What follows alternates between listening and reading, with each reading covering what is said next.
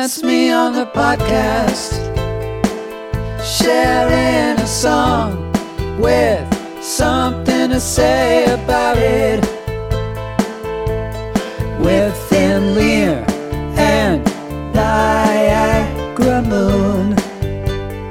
Losing my opinion. You know what's crazy is I have like I got a call from a college student who was like, "I grew up on your music," and I was like, "Whoa." You're a legacy act. Yeah, you got a legacy act. You're going to be doing the circuit uh, over in Vegas one of these days. Passionate, objective, Joker fan, uh, legacy recordings. Yeah. Well, I got two Matts in the chat this week. That's my favorite Dr. Seuss book. Matt's in chat. This is, of course, the venerable music Is it? podcast, Losing My Opinion, where we, I want to bring this back and start saying it more often. We surprise each other Ah. With hot takes, unusual opinions, uh, sometimes arguments we want to make. The other person has no idea what to expect. We're all going in blind here. Yeah. I am perpetually distracted indie artist Niagara Moon, aka Thomas Irwin. I'm perpetually surprised indie artist Thin Lear, aka Matt, oh, aka Matt Longo. It's funny we talk about surprising each other. Like the original conceit of this podcast was like hot takes, and we're going to shock one another. And then for our first like 15 episodes, we just came in and agreed with. Yeah, that's my other. opinion too. Yes, I Yeah, agree oh, with that. Yeah, that's a great record. All right. Well, we'll see you next week, folks. Uh, thankfully, we have moved further apart.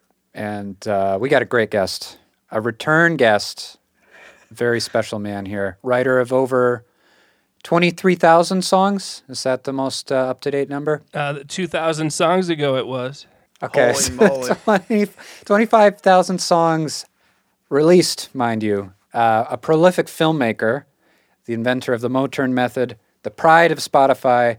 We got Matt Farley back on. I see Matt. Spotify. I don't know if they look at him like that, but yes, I Like, wonder, goddamn, how much we got to pay out to this guy? the scourge, wonder of, the they scourge think. of Spotify. They're changing the rules just to uh, deal with me. So, um, so that's fine. But yeah, life is good here, and it's a huge honor to be back. Just talking music, you know, it's like music's great, and it's fun to talk about it. And I love podcasts like yours. So you're doing important work. Thank you. There's somebody out there that feels that way, and I'm glad that we have it on record. So, so Matt, I have two things I wanted to talk to you about. One, the second I read the Spotify news about how the, I don't want to get too uh, into the inside baseball here. Industry talk. The second I read that stuff about how they're sort of nickel and diming people for like a certain number of plays or whatever, I thought about you for a moment, Yeah. like within that, because I know you have this like wide network. It's like it's a concept here. Like, is that at all going to affect how you do things, or is it sort of irrelevant?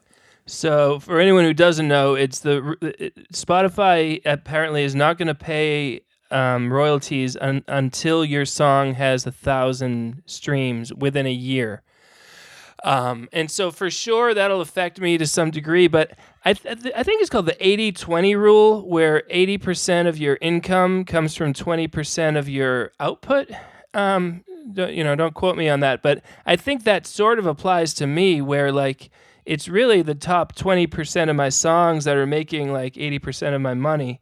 And and, and those songs are, are definitely getting more than a thousand uh, in a year. And so i think i'll be okay.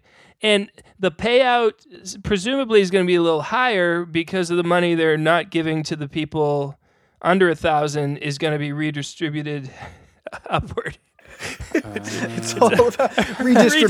redistribution to the to the It's rich all people. coming up, Farley. redistribution. Yes.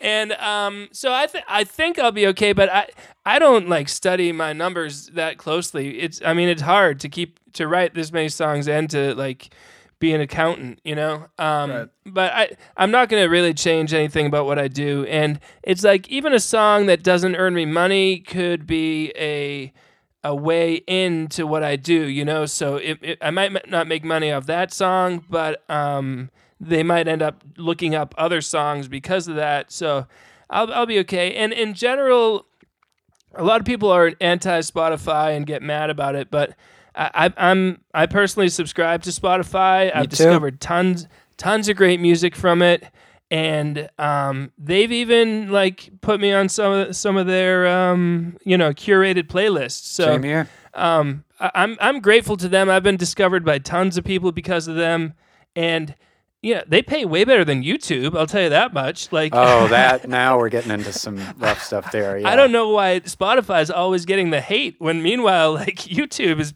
you see It's it. like, I didn't know that number existed. Yeah, I know point zero zero zero zero. You're just looking down. Oh so, God. so I think I'll be okay. And and I think just one thing that we have to remind ourselves is like the music industry is more open to indies right now than basically ever before. If it was 1982 or whatever, we- we'd be done. We'd have no chance. You know, we'd have to be chosen by a gatekeeper at a major label and hope that the guy who chose us doesn't switch labels in the middle of our uh, contract with them.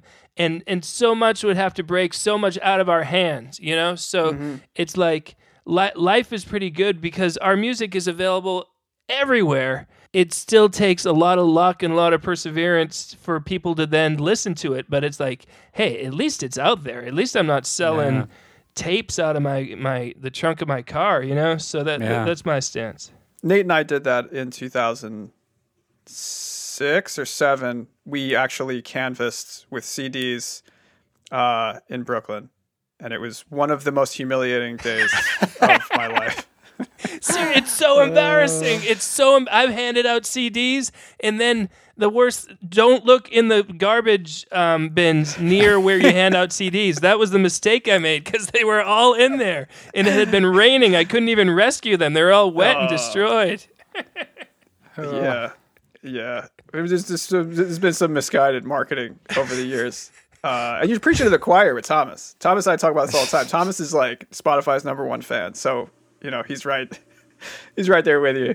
You can hate on him if you want. There's no denying their AI for suggesting new artists based on what you've listened to. Like they are in my brain Yeah. with the, those suggestions. Like if you found just let it keep playing, yeah. I'm like, oh, that and that artist. Oh, I love this. How did they know? So they're providing s- some service there.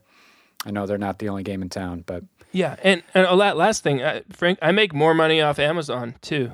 so That's Oh, believe wow. it or not.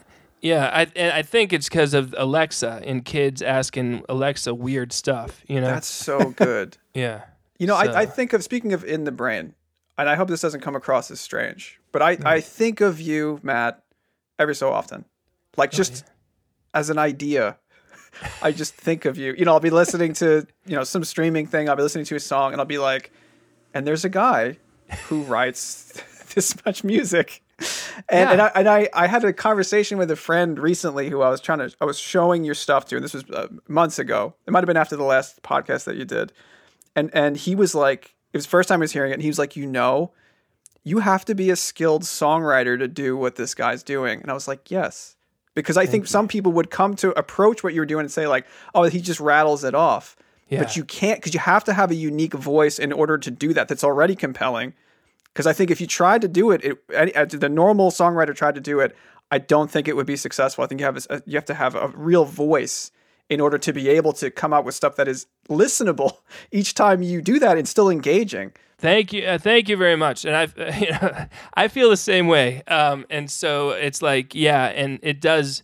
It, you know, people will be like, I could do that, and when I hear that, I'm just like, oh, you don't know how painful it is to like psych yourself up to write the Jonathan Poop song after you've just written the John Poop song, but Jonathan wanted one, and then you do another Jonathan Poop song because he spells it with an O instead of an A, and and to to write a new melody for Jonathan Poop, um, three three in a row, it it literally hurts. Um, and so yeah, um, it it does. But I've definitely built up a tolerance. Um, and I think it's great songwriting exercise. If I spend a week a weekend doing 15 name poop songs, it means when I'm gonna sit down and write, you know, a more serious song for one of my other bands, I'm gonna be that much better because of it.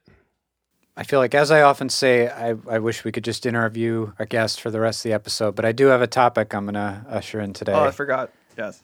Yeah, back to the format. but uh, I hope it sparks some interesting discussion with both of you today. So I'm talking about one of the most toxic yet influential figures in uh, in modern pop music, Western pop music, and and asking a big old what if, imagining sort of an alternate you know, timeline situation, revisionist history, maybe. Uh, if I say music producer, who's somebody you think of, either of you? Phil, Phil Spector. Spector. Okay, so there, point I proven. mean, it's all dark and ominous when you're bringing it in, so it's got to be it's him. got to right? be him. Talking about old Phil. Beautiful Uh, head of hair that man had. My God. I don't know about the style. It was uh, it was voluminous. How how we on Phil Spector right out of the gate here, uh, both of yous. Uh, yeah, I mean, hey, what a sound, you know, unbelievable sound. Brian Wilson likes him, two for two right there. I mean, he had he had a great run, you know, since the '70s. I don't know what his creative output was like, and and and then in terms of his uh, lifestyle choices, uh, not so great. But um, but I mean, come on, like, be my baby, right? So good. Yeah, iconic. It's tough. I mean, he's really, it's like a Pearl Jam situation because his first, his early period, just so much better than everything else he did. And it's like, how do you, how do you top Be My Baby? It feels like it's his pinnacle. Well, I'd argue his pinnacle might have been, and let Death me. of a Ladies Man. well, we'll get to that. All right, you're Phil Spector. You're just so flush with cash. You're you're king of the world. It's 1970. You're like the biggest band in the world, the Beatles' go-to producer. By the time Let It Be comes around, and then you're working on All Things Must Pass, John Lennon slash Plastic Ono Band, Imagine, the concert for Bangladesh, 1970 rolling into 1971. You're king of the world at that point, right? Those are some big old albums I just listed. Yeah, they're huge, but I would argue, and I'm, I'm I feel like Matt's going to disagree with me on this. I feel like he made all of the. I love all of those records, but I feel like he made them all a little bit worse. oh boy. You know what I mean? No, I I um I prefer Phil Spector's "Let It Be" over the "Let It Be Naked" album. To tell you the truth, yeah. I knew we disagree. on As much, and I love Paul. I love Paul, and Paul obviously is constantly reminding people like the Phil Spector version is not what it should have been. Can't let and- go. I, I prefer what Lennon said, and Lennon was like, "We gave him a whole pile of garbage, and he turned it into uh, an album." That's not a direct quote, but um, and, and I agree. Like even the you know like the strings on the Long and Winding Road, I think they make it more interesting. I'm totally with you on that take, except for the long and winding road. I much prefer the the naked version, but that that's like the only song I feel that way about. You just get, you get that electric piano. I don't really need the orchestra for that one, but nevertheless, all things must pass. It's I mean it is a take it or leave it sound, but I fucking I want my wah wah the way it is. Oh, with, Oh, sure. I think certain songs like that, right? But then you listen to "Beware of Darkness" or whatever. You compare. oh I love that one too. And you're like, No. there's a lot on here. Nah, It does say something that all these guys in the aftermath, whether it's McCartney or Harrison or Leonard Cohen, say, you know, I really wish we would have done that differently. And they were sort of saying it as the records were coming out. That says something about his level of involvement and you know how he was collaborating. Mm, you can't always trust the artist and their opinion on what they release. They're they're too close to it. Yeah, and I imagine the album Imagine. I I love the Yeah. sound. The whole How the whole sound of that album just like exactly? perfect in every way. So I think Phil was on top of his game, right? You know, into into the early '70s. I, I, you know, in terms, he did stuff with the Ramones, right? The late '70s. We're we're gonna get to that. Okay. so I I should say yes. So he's uh, he's top of his game, seventy going into seventy one. It falls off real fast. Uh, Matt, I know you said you weren't really as familiar with what he did or worked on, like you know, after that point. The truth is, really not much. Uh, small enough that I can pretty much cover it all uh, in my segment today. A look at the decline of this guy, you know, creatively speaking. Still, there's a quality to each of these things he he worked on, the projects that he could get himself attached to. There's there was still something here, and I would have loved an alternate world where, sure, he's still going to be a megalomaniacal scumbag, just classic, uh, you know, difficult figure. But if he just had a little more sanity, if he could have kept working, I would have loved to hear more artists you know, have his his approach, his influence affect their sound, and it's you get so few examples, you know, just the the way things turned out. But they're they're kind of they're special in a in a way, you know, including of course the the ill-fated Leonard Cohen album. But uh, that's what I'd like to do. I love that record. I love it. oh yeah, yeah, yeah. Like I think it's. I know we talked about it Yeah, the first yeah, day yeah. we ever uh, did a podcast together. We we covered Death of the Ladies Man, but um, what? Yeah. So what I would like to do today with both of you is, is listen to the records he did work on. You know, post uh, the solo Beatles stuff, post hugely devastating car accident that he suffered in '74, and he got severe. You know, head trauma, blah blah blah, which would go some of the way to explain why his his output went down. But otherwise, I mean, it's fascinating if if anybody listening wants to read up on the behind the scenes afterward.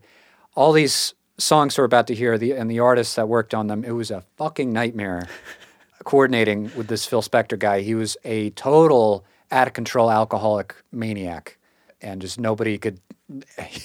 he was so toxic, nobody could fucking deal with him. By the time like the '80s came around, he didn't do shit. And I, we'll we'll get into it all later. But I'd uh, I'd like to play you a selection from a Dion album that Phil Spector produced. I know of this. I've not heard it. Though. Oh, you're in for a treat. I just I had assumed that this was like one of your favorite things ever, but the Dion album "Born to Be with You" is this familiar to to anybody? What year was it? Uh, it was recorded in '74 and then sort of like shelved for a year. It came out '75. I, I I can't wait to hear it because I have dug into some um, late Dion, but uh, I don't know any of the titles. All right. Well, I want to share with you my favorite song from the album. Just a great all timer. Uh, I can't imagine the song sounding any other way. The production is perfect for it, despite Dion hating it. You know, at the time of release, he thought it sounded like funeral music. Uh, he's not wrong, but Another, there's another dissatisfied Yeah. customer. I uh, I want to listen to "Only You Know." Is the name of the song, co-written by Spector and uh, Gerry Goffin. Speaking of maniacs, but uh, past uh, Carole King collaborator, husband, uh, troubled figure in, in his own way. But uh, this is a great, great song here, and we'll we'll see what both of you think. Great. And this is part of Losing My Opinions 2024 uh, Human Monsters series that we're starting off strong, covering GG Allin next week. Oh boy. Only You Know, 1974. The album is uh, Born to Be With You. Here we go.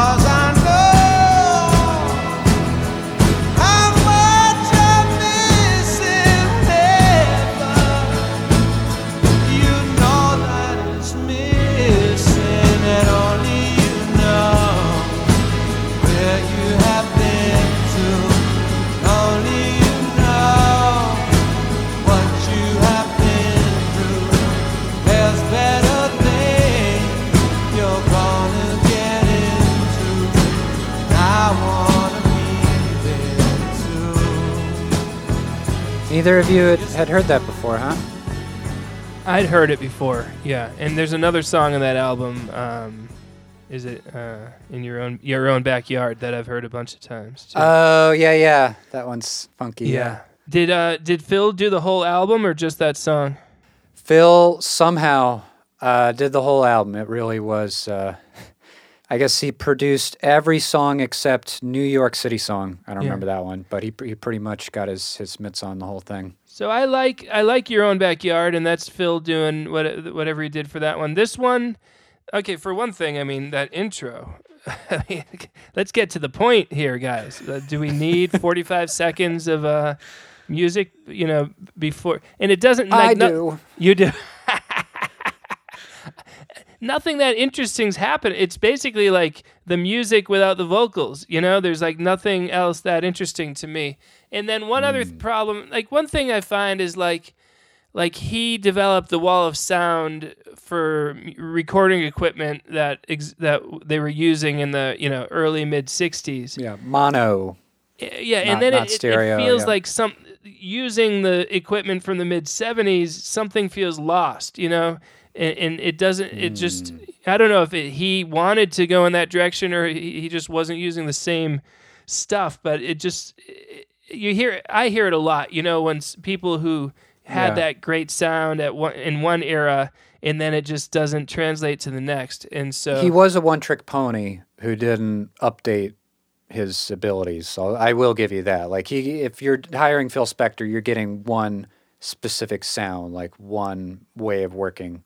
And that all that all that being said, though, yeah, it's a pretty good song. I mean, I love Dion, and uh, uh, it, you know, cut out that intro, and I, I'd, I'd uh, enjoy it even more. It's a it's a fine fine little song. And but just last thing, uh, Dion is fantastic. He's got this uh, version of "I Can't Help But Wonder Where I'm Bound" um, from the late '60s.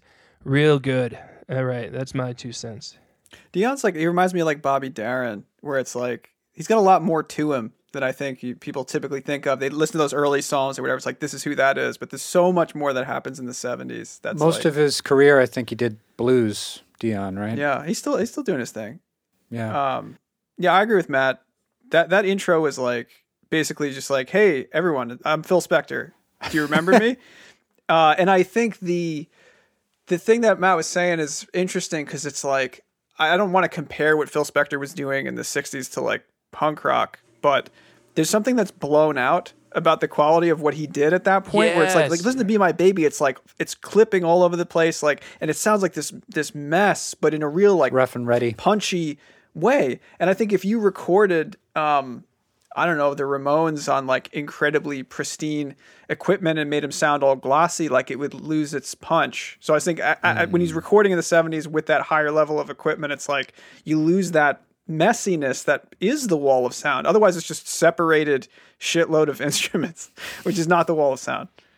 Yeah, blown out. That's the key that term. It really is. Like those songs totally sound blown out in in the most wonderful way. But still, I dig the song. Yeah, I, I like the song. Sure. Interesting takes here. I'm going to move on to my second example now. Uh, the year 1977 comes along.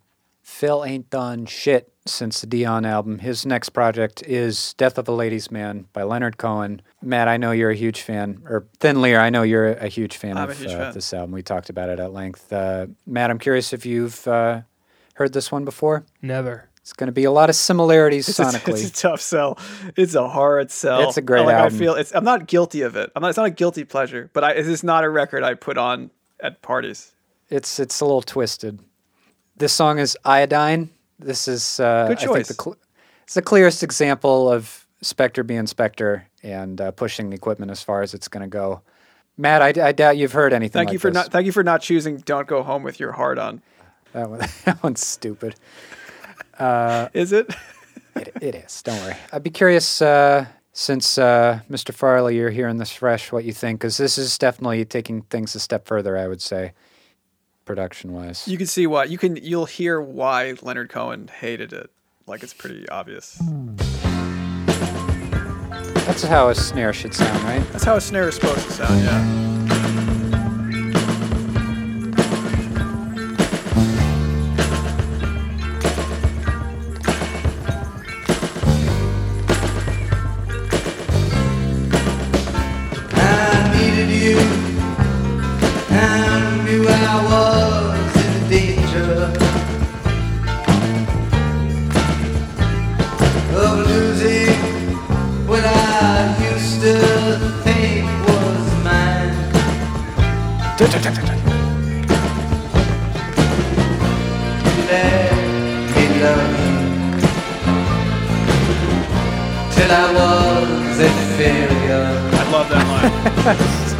Singing that's a line for Longo.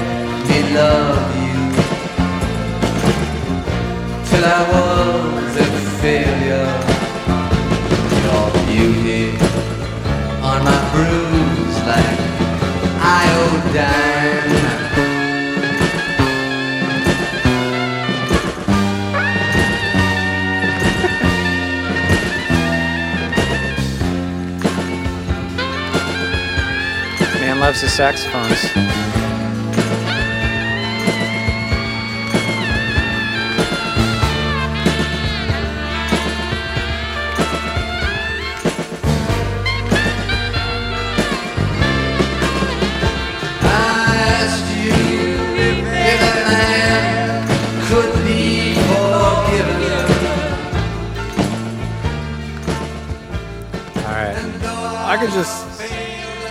Listen to this whole record.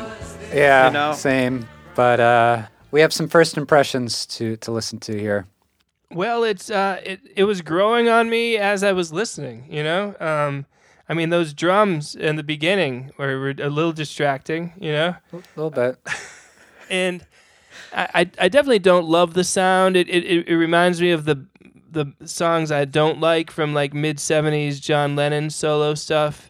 Just, it's hard to describe. It's just it does, somewhere in New York me. City. Yeah, a lot of the stuff, stuff. on that album, you know, versus like uh, like Nilsson. I feel like Nilsson in that era um, got it right more often than not for my Mm. ears. But um, nevertheless, there's something um, wonderfully bombastic about about the song, you know, and it's just funny. Leonard Cohen too, because like.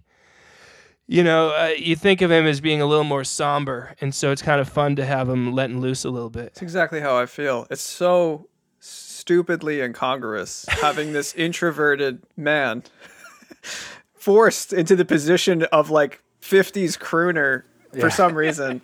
And you hear him coming out of his shell a little bit. And I think that's probably why he was like a little bit uncomfortable in the aftermath. He's like doing the, you let me love you. Like it's not really his thing. When he did those vocal takes, he didn't think that was going to get released. He's like, "Wait, dude, I was supposed to re-record Right. all that." And Phil, you know, held him up at gunpoint and said, "Get out Yeah, of here." literally. Yeah. A lot of guns in A these of uh, making in up stories. sessions. Yeah. A lot of bodyguards.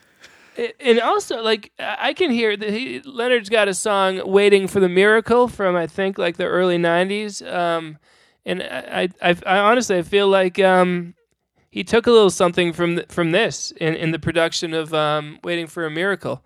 So I think um, there w- there's positives about it. On Wikipedia, it's Leonard Cohen was saying um, it's his daughter's favorite record of his. That's funny. Nice. it sounds the least Leonard Cohen like, you know.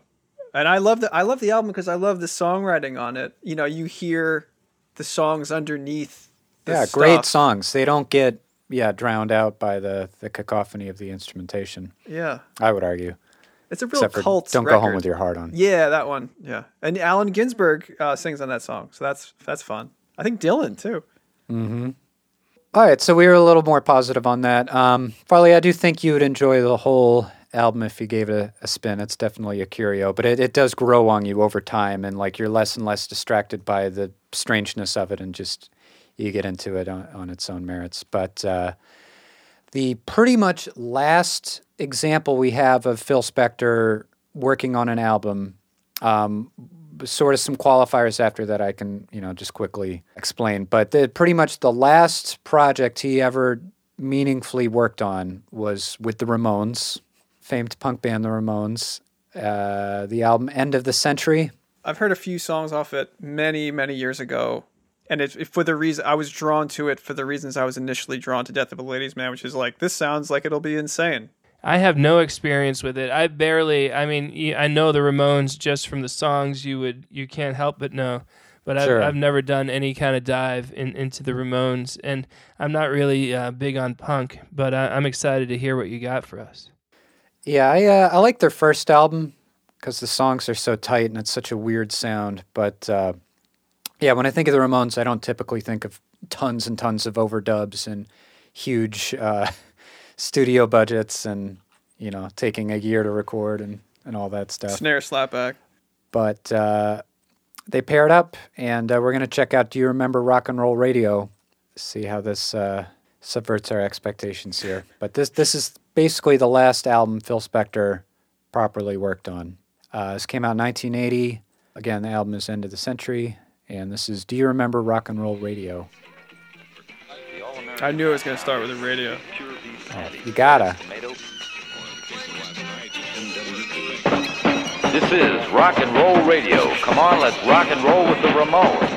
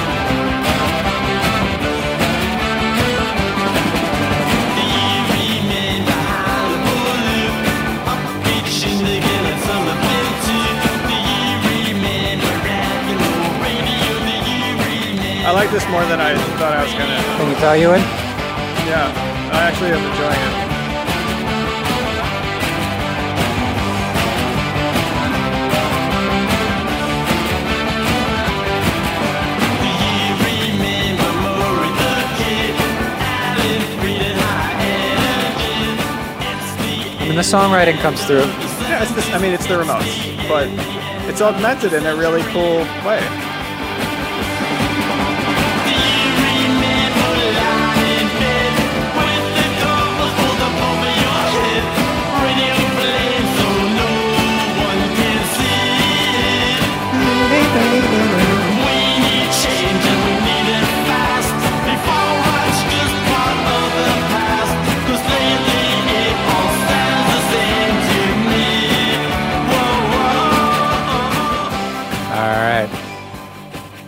Rock out to that one? Yeah, I, I loved it. That's that's that's super fun and um the radio stuff at the beginning. Anytime you do something like that, you know, like the flipping of the dial at Sure. the beginning, it's you you should think like people someone's going to listen to this several times and they're not going to want to hear that more than once. I feel the same way about like little skits, you know, in between songs on albums. Yeah. Like they just don't they don't last. They don't they don't stand up to repeat listings. But otherwise, super super fun, super catchy, dancing like crazy. Um, and it totally could have been a Beach Boys song from that same era. Oh, yeah. I think it works so well because it's like those are the influences of the Ramones, and I think if you you know you don't have to listen that closely to hear that that's where they come from. So I think it's just like it's it's kind of like going back home for them, and, and you know for someone who blows out all of the music that he works on with a ton of stuff, like it was fairly tasteful what he put on there. I mean, there's still way more instrumentation than they are used to, but I don't think it was totally over the top. It was just like organ and sax, and I think that worked to kind of fill out their sound a little bit. Yeah, I really I enjoyed that. It fits the. It seems to fit the Ramones more naturally than um, Leonard Cohen. I would think. Yeah. yes. Yeah. I I agree. It's like you're skeptical going in, and of course the band hated the experience of making it was a nightmare for them.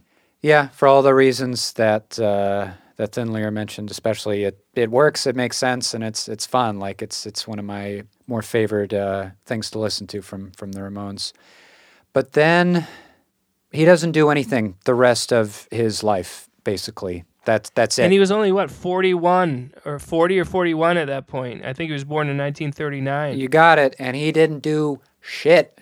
And I, somehow he stayed rich. I don't know what he how he kept all his money throughout the decades. Well, think of the, the the publishing royalties. I mean, he's got songwriter credit on a lot of those songs from the '60s that just kept on playing. You know, And I guess he wasn't too crazy to to lose it all. You know, they say a fool and his money are soon parted.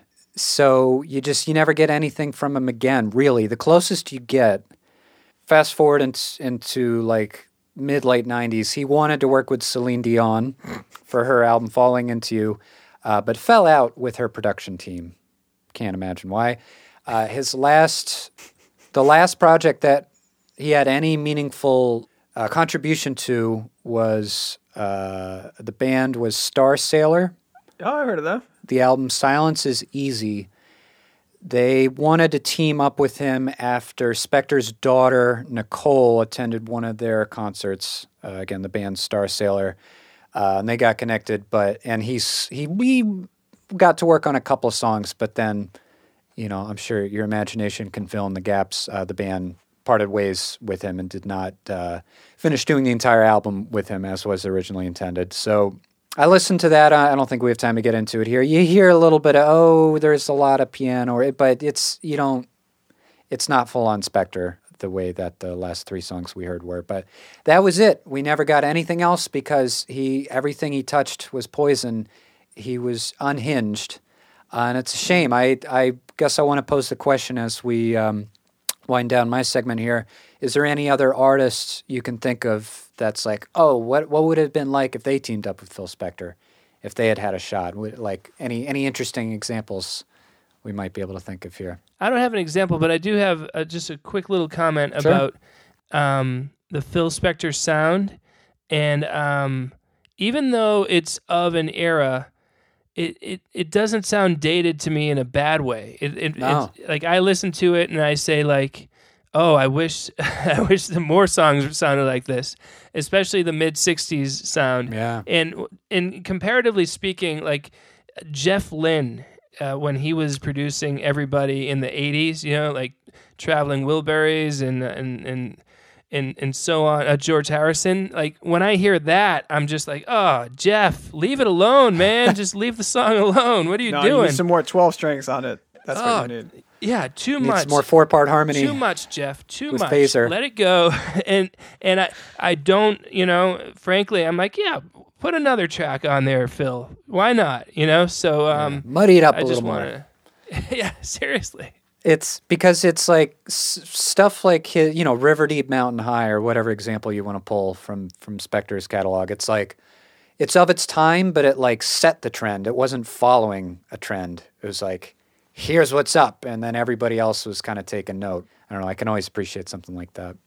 I can see why the 80s crushed him because it's like so everything's so clean and separated. And you can't really he, he can't do anything aesthetically in that realm uh, with a bunch of gated snares and he can't do the stuff that he loves.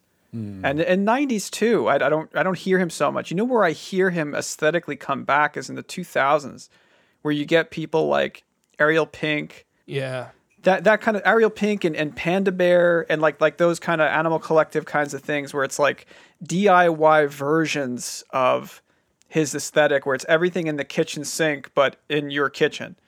Like that's that's where I hear his his uh his themes come back and I think maybe if he were not a monster uh would have been able to fit in somewhere there Ah. to collaborate with one of those folks. You know, even like like Weyes Blood now. You know, you hear like some some of her work where it's just like so big and bombastic. Obviously, much more tastefully re- restrained, I think, than if he were on it. But um, I hear I hear him in the 2000s, like late 2000s indie scene. I think he could have come back there.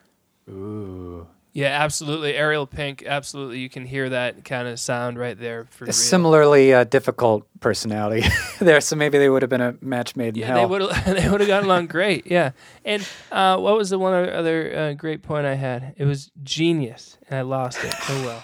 Damn it! I hope I didn't interrupt it. We'll, dro- we'll think of it later. We'll drop it back in. Yeah, the magic of editing. Oh, I got it. I got it. This is a case where um, the downside of success, and I say this as a person with with very you know very mild success, and how I justify it to myself is I say I'm still hungry. You know, like Phil Spector at age forty, like what did he? What what? He definitely didn't have any financial motivation to like keep on pushing. Uh, pushing the envelope or keep on working with other artists like the money was just coming in and frankly the you know the respect like he could just turn on the radio at any point and probably hear a song that he produced Sure. even you know in the mid 80s and beyond. So a little bit of that fire has got to go away, and and that's got to be some portion of the explanation for why he didn't do much uh, from that point on. And so, um, so I, I I personally think I'm coming up with the, some of the best stuff I've ever done, and it's because I'm like I I really want to like prove it to, to the world, you know, despite the world's apathy about it. And so, um, for anyone out there who who feels unsuccessful, you should be proud that you don't end up wasting decades like Phil Spector did. That's a good. That's a good. That's our next T-shirt. I think that I like it. don't waste decades like Phil Spector. I thought earlier going in, oh, maybe it would have been interesting to hear Queen pair up with Phil Spector, but I don't. They already they're bombastic and Wagnerian enough. I don't think they would have needed him at all. But now that you're saying it, Thin Lear, Animal Collective around the time of Merriweather plus Phil Spector, that's the dream team we never got. I think that would be the most exciting example for me. Yeah, just like there's a fifth Beatle, he's the fourth animal. The fifth animal. Hey, don't Oh, don't write out Deacon or Oh, sorry, I thought there were three of them. Yeah, he's like the Zeppo, right? He's like the gummo of. That's a better anal- uh, analogy, yeah. so, Matt Farley, what have you been listening to this week? Losing my opinion. Well, I've been listening to the Vigilantes of Love, um, which is really just this one guy, Bill Mallonee, who um, he, he became a solo artist uh, probably about 20 plus years ago. But it, it's kind of like Jonathan Richman with the Modern Lovers. You know, sometimes he's the Modern Lovers, sometimes he's Jonathan Richman, but it's really just Jonathan Richman all the time. And this guy, Bill Mallonee, Vigilantes Love, have you guys heard of this guy? Never. Never. Yeah. No, this is where you're. We're coming in clean here. Okay, and and that's the thing, and it's funny. Like you read the comments on on videos, and everyone's like, "Why, why does nobody know this guy?" You know, and it, every, everyone has that same feeling. It's like these are really, uh, really good songs, and this guy should be bigger than he is. Uh, One, of- you know, there's not that much of him on online either, and like one of the videos is he's doing a concert like in a library, you know, and and it's like you know, it, se- it seems like he's making his living off of music, and frankly, what more do you need? Um, but just when you think of a songwriter that that you really love, you, you don't think that like he's barely making ends meet. You know, th- forty years into a career, but that seems to be the case. And I, I've bought a few of his records. Uh, you know, you know, and he charges a pretty penny for them, like seventy five bucks for a double LP. But it's like, uh, I I want to help the guy out, you know, like can, where can I tip you? Um, and and the way I met, I I a coworker of mine way back told me that some of my stuff reminded me of Vigilantes of Love, and I was like, I, I who's that, you know? And so he he burned me uh, an album called Jugular, and I just played it over and over again, just really good, solid uh, acoustic Americana kind of rock. So he started out probably late 80s, early 90s.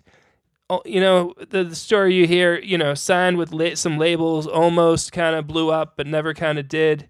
And then he's been pretty much independent for, you know, this century. Um, and I, I can't I can't get enough of his stuff. So let's uh let's hear a little little solar system. This is a live version of Solar System. Solar system. I'm fascinated to hear this. This yeah. is live from the library. This is not actually live from the library, uh, but um, there is. A, I wanted to give you the live from the library version, but the audio was was pretty rough. Uh, they had to keep it down for the other patrons. And have you uh, seen him live too? You ever gotten to meet him or? no, no, he seems he's from. I think he's from Georgia, and now he's in New Mexico. And I don't think he. Uh, I think any performance he does is more localized. He he's around seventy years old now, and um, I know he had some health issues, so I don't even know how much he's uh, he's performing. But I, I've sent him fan mail. I'll tell you that much. That's nice. This, this, there's a lack of fan mail going around. You know, I feel like we need to reinvest in You get fan mail. DMs. Yeah, at well, best. yeah, I got the I got the record delivered and it had the return address, and so I was just like, Bill, I love your music. You're amazing, man. It's uh, it's good. I do have people like that for myself where it's like I saw them perform you know, in front of a handful of people maybe 10, 15 years ago, and I have their album, and it's like it left a mark on me. Like it was really good and really Yeah. special, but just lifestyle or luck or whatever. Like, you know, it's kind of, I'm the only person who's going to know about them practically.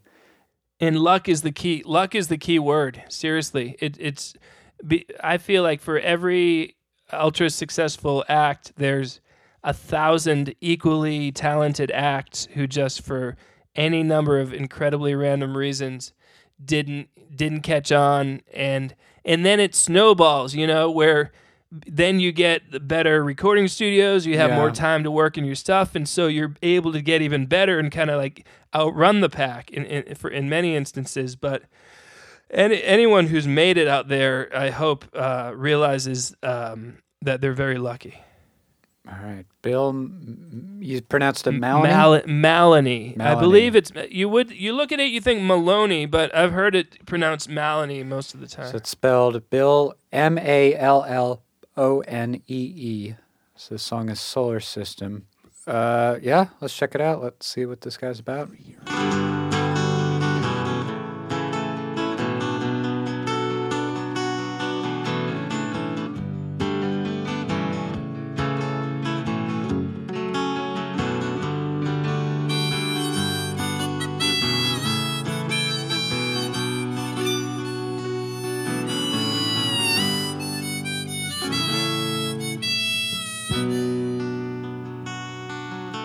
Pretty great so far.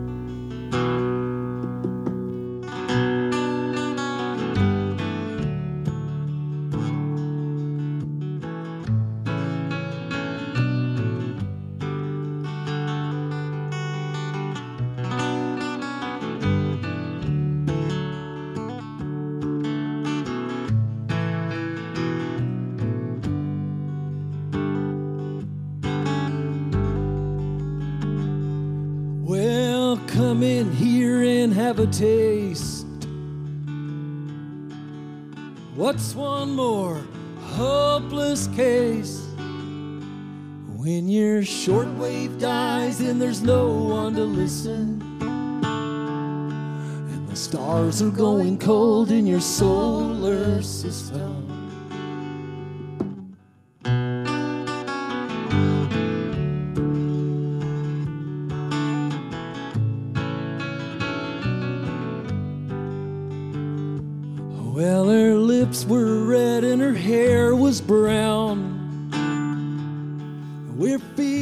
Yeah, how is this not on the level of like most Neil. Young, at least, you know? yeah, Neil Young, Jeff Tweedy, you know. Jeff Tweedy for sure. This This is really enjoyable. The pianist he's playing with is, is really good too, that harmony vocal. Seems like she's playing bass with the left hand. Uh, maybe the keyboard split or something. Oh, yeah, I keep yeah, hearing like, an upright bass, but it's not there. I think that's a keyboard patch, yeah. Yeah, that's like um, just really lovely songwriting. I mean, it reminds me of um, this songwriter. Uh, his name is Chris Smither, and you know he's just been doing his thing for like decades, and I think has some some following, but like should be more of a of a name, you know, in the ways that we think of. And I saw Adrianne Lenker from Big Thief covering him the other day. It was like, oh, okay, now a bunch of and it's so like you know it's a bunch of TikTok age kids being like, amazing song, Adrianne. Oh. you know, and it's like the the thing about it is some if it's great, really great songwriting, somebody is paying somebody's paying attention.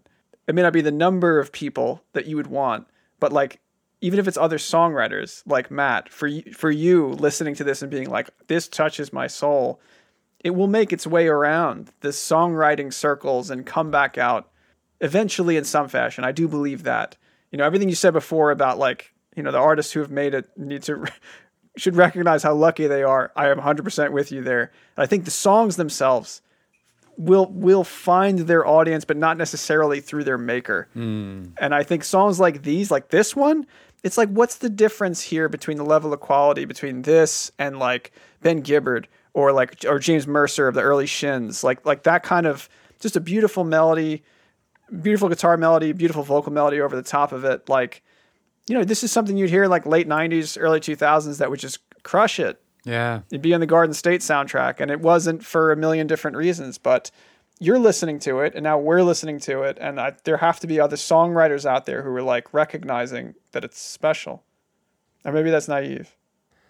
I don't know. This could be. Th- I think this podcast appearance could be the the moment. Break that- it moment. This is the this like- is the catalyst. It's yeah, like the Ed Sullivan show moment for uh, Bill Bill Mallonee. But uh, but yeah, I, I don't know. I get goosebumps. I, I just I just love it. I think it's real solid.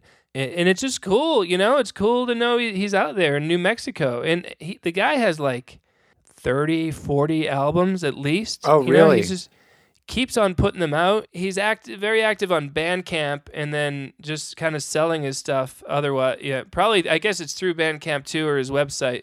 You can get physical stuff on top of that. People who love them love them, and um, and, and I'm one of them. I can see why. Yeah, the next one, songwriter Numb. Um, it seems maybe he maybe he kind of addresses his obscurity a little bit in this song. Um, again, it's a long one, so we don't have to hear all of it. But th- this particular one, like I, I I I think it was on Pandora. This was way back. I wanted to hear more of this guy's music, so I, I typed his name in, and you know, Pandora will give you like a station that isn't all him, but has some of his stuff in it? And then this is one of the ones that it played for me and uh and it was I, I take a lot of walks like at night and so it's after dark i'm walking in the streets and then i hear this song and i'm just like oh my god this guy is amazing. Like and the, the, this is a studio recording and it's just uh i'm pretty sure it's just acoustic guitar and vocals and it's um it, it feels like like no effects even it seems. Maybe there are some but it's subtle enough that you can't even tell. So it's just very pure and even lyrically he talks about just with words and a six string. So uh, let's hear a little songwriter numb. All right. This is songwriter in parentheses Numb from the album Dear Life, 2004.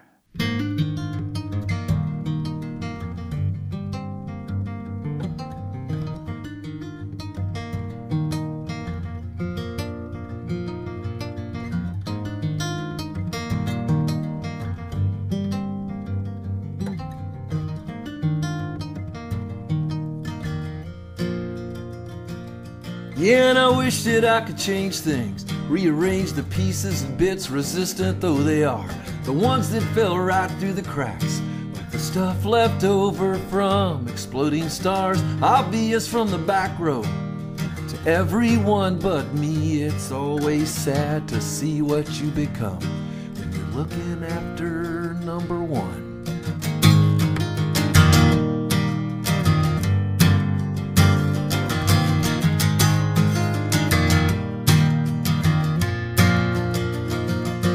And I wish that I could change things, testify to some deliverance.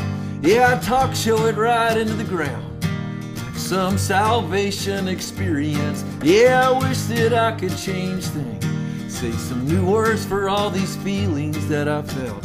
We all want to change things, but can you change yourself? Yeah, I tried to make you like me with words and a six string. Cause I wanted you to like me. Well, some folks even spilled some ink.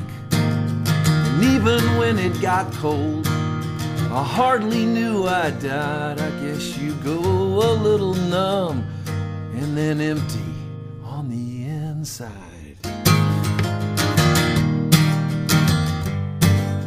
He's got a real knack for coming up with really catchy guitar melodies You rarely remembered and then having a companion melody in the vocals that's very different but works well with that melody. Kind of a little bit like John Prine, you know, where you, you hear like uh, where he starts his songs with this guitar melody and it's it's you know I wouldn't say it's simple, but it's like very it rings out and then he has a vocal melody that comes along. It's, it's just complements it perfectly. He does that well. Yeah, good observation on both of those songs, and and I don't I don't know if he always does it, and that might be why those are some of my favorites. You know, because it's like the more that's going on, the more it kind of activates your brain or something. Hey, can I hate to do this? Can we just hear the like the next line is my favorite? Oh, let's we do just, it, of course. Can we just hear it? And the words you wish your head didn't say are the ones their hearts will hold on to the longest. Promises you should All right, that's the one. Yeah. That's a good one. the words you wish your head didn't say are the ones their hearts will hold on to the longest. That's a ah, that's a heck of a good good line. But and it it it go it counts for like creative acts too. Like I often find the uh the songs I'm most embarrassed by are the ones that make the biggest impact on people. Oh. I uh, I'm really picking up a through line between this guy and uh, the last time you were on when you shared songs like Too Much Saturn. Yeah. Just this, you really like earnest, hard on your sleeve, like confessional, honest to a fault. Like that. That seems to be your because this guy's really laying it out. Yeah, for sure. Yeah, yeah, and also, but also wonderfully uh, melodic too and catchy. You know, Oh yeah, It- No, it's a balancing combo act. of both. Yeah. I've listened to a few podcasts where he's been interviewed and he's got, you know, a real thin Wikipedia page and whatnot. Um, I only know so much about him, but um, but I I know he's just got a cool vibe. Yeah. I, I, I like I like this guy, and and now um, different vibe for this. one. Now this is interesting. You know that line I said the words you wish you blah blah blah the the words you wish you didn't say are the ones they hold on to the longest. This song, little racy, guys, a little Uh-oh. racy here. Uh oh, uh oh. This is called Love Cocoon. Okay, and it's a very unsubtle metaphor. Okay, and and I noticed on the Bandcamp on the album that I knew it from, Jugular, it's not not one of the tracks on his Bandcamp. I think he's removed it, and um, and and it was on another like another version was on another album a few years later. That's not available through the Bandcamp either. And I, I do know like he was kind of in the Christian circuit, you know, uh, in the early '90s, where like he wasn't by any means like a, a full-on Christian uh, songwriter, but like he he definitely deals with uh, biblical themes and whatnot. And so apparently this song didn't sit well with that crowd. This get ready for some controversy. Oh, this is called Love Cocoon. Okay. you're gonna get us in trouble here, So, Farley. we're gonna get demonetized. it's it's very subtle. I'm I'm, I'm exaggerating. I'm looking at his Bandcamp and it's like intimidating me. I have to say, yeah, I know. it's like a mountain goats thing where it's just like, how, where do I even begin? Yeah. All right. Well, this tune we're about to hear, Love Cocoon. So this is off of the album Slow Dark Train, 1997. It looks like this is a Vigilantes of Love release, maybe more of a band format here, I'm guessing.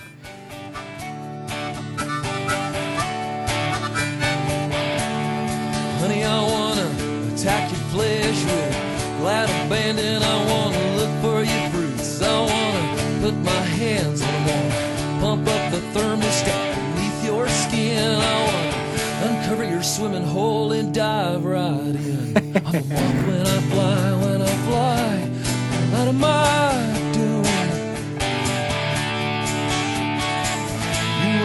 up in your love,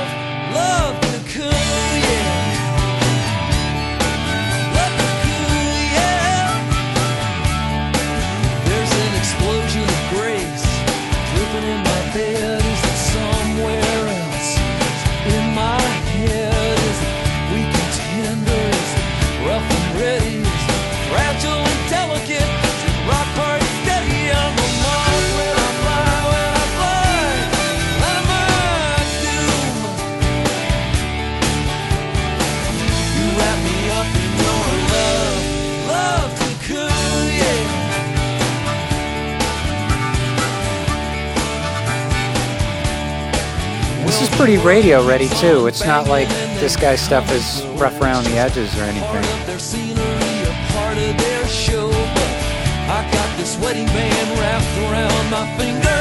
Honey, I'll be your poet chore, your gunslinger. I'm Yeah, that's- that's solid. I fly, when I fly. Yeah, this is more indicative of his 90s with the band, the sound that he had in the 90s with the band. And uh, it, it's good. And like you say, um, it's, it's radio friendly. Um, one negative, maybe it's not as distinctive, you know, like I feel like his voice comes through more in, in a uh, in an acoustic format, Sure. but um and, and and in fact my favorite version of Love Cocoon is is the one that's just acoustic guitar and uh, accordion actually.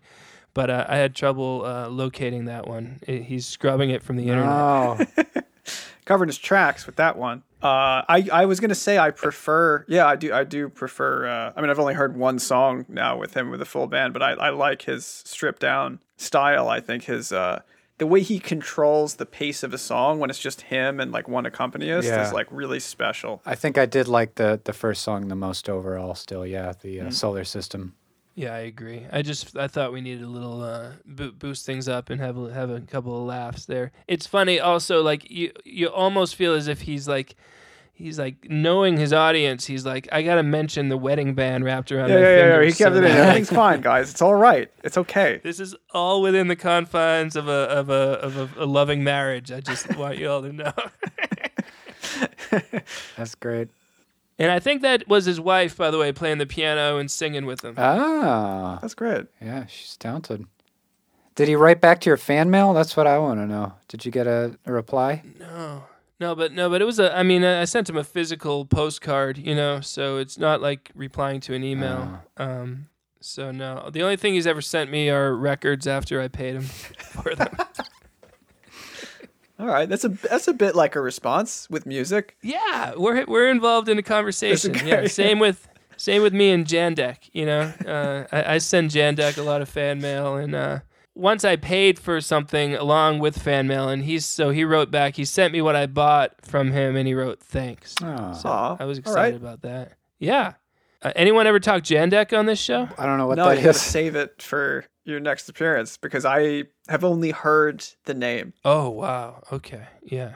Yeah. And I have talked with Sheila, who performs with Jandek, and, and she's real cool. And I've talked with a few another musician, PJ, who uh, who played a show with Jandek. But uh, all right, what was yeah? Let's let's book it. All Uh, right. Whenever you know, whenever I'm due back on the show, we're, we're gonna talk Jandek.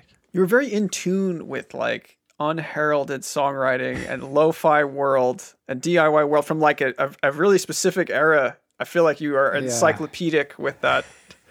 You're not. Well, I just I you know I see myself I see myself in it, you know, and Right. like uh, and I'm like, yeah, this is. I mean, these people are speaking to me. Oh, I can't wait to talk Jandek with you guys. I mean, it it just uh, yeah.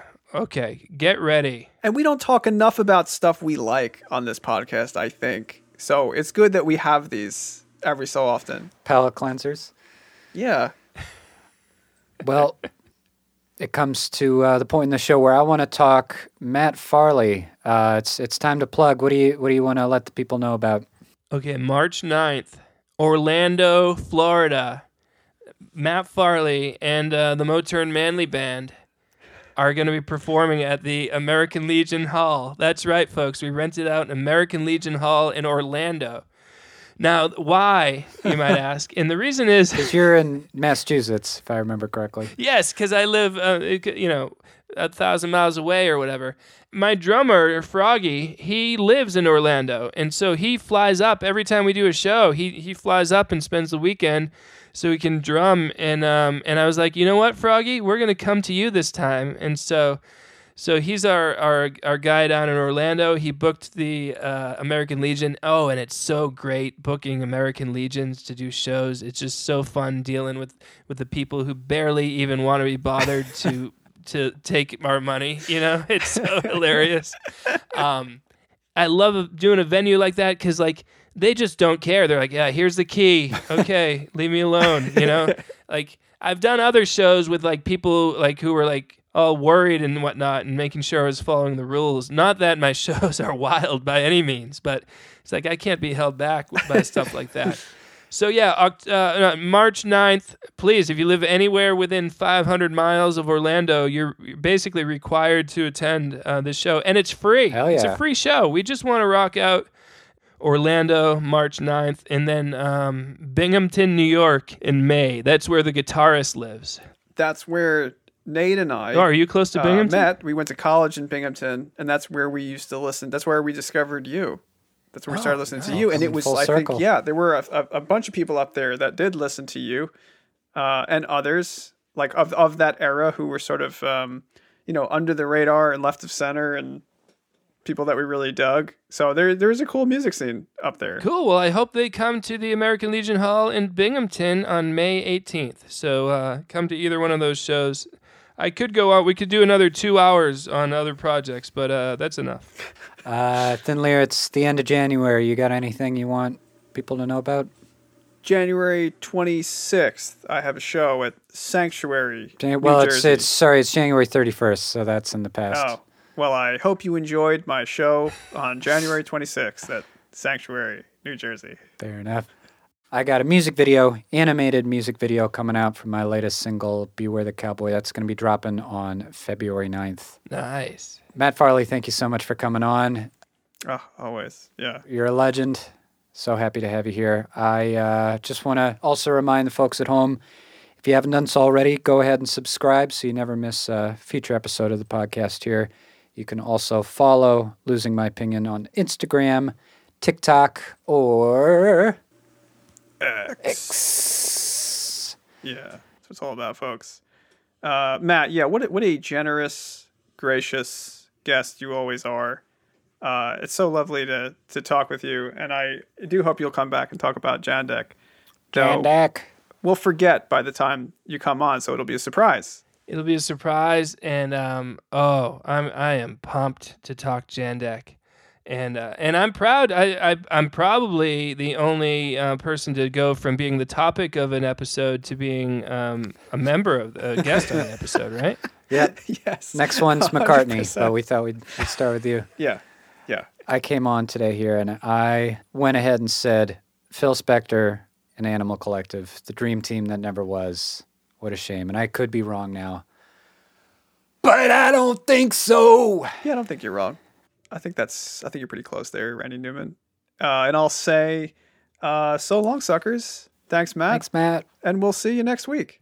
Losing my opinion. My favorite podcast. I quite enjoy listening to Thomas and Matt. It's the show that I love the most. It's kind of like Joe Rogan, but with much more alpha hosts. Losing my opinion is number one on my list. They're always doubling down on their hatred of Kiss. Talking all about new wave bands, but only the ones that come from Japan. It's the show I love. two hosts and a guest that you've never heard of. Talking about music that is equally obscure. Oh, yeah, that is what the people prefer. And that's why we listen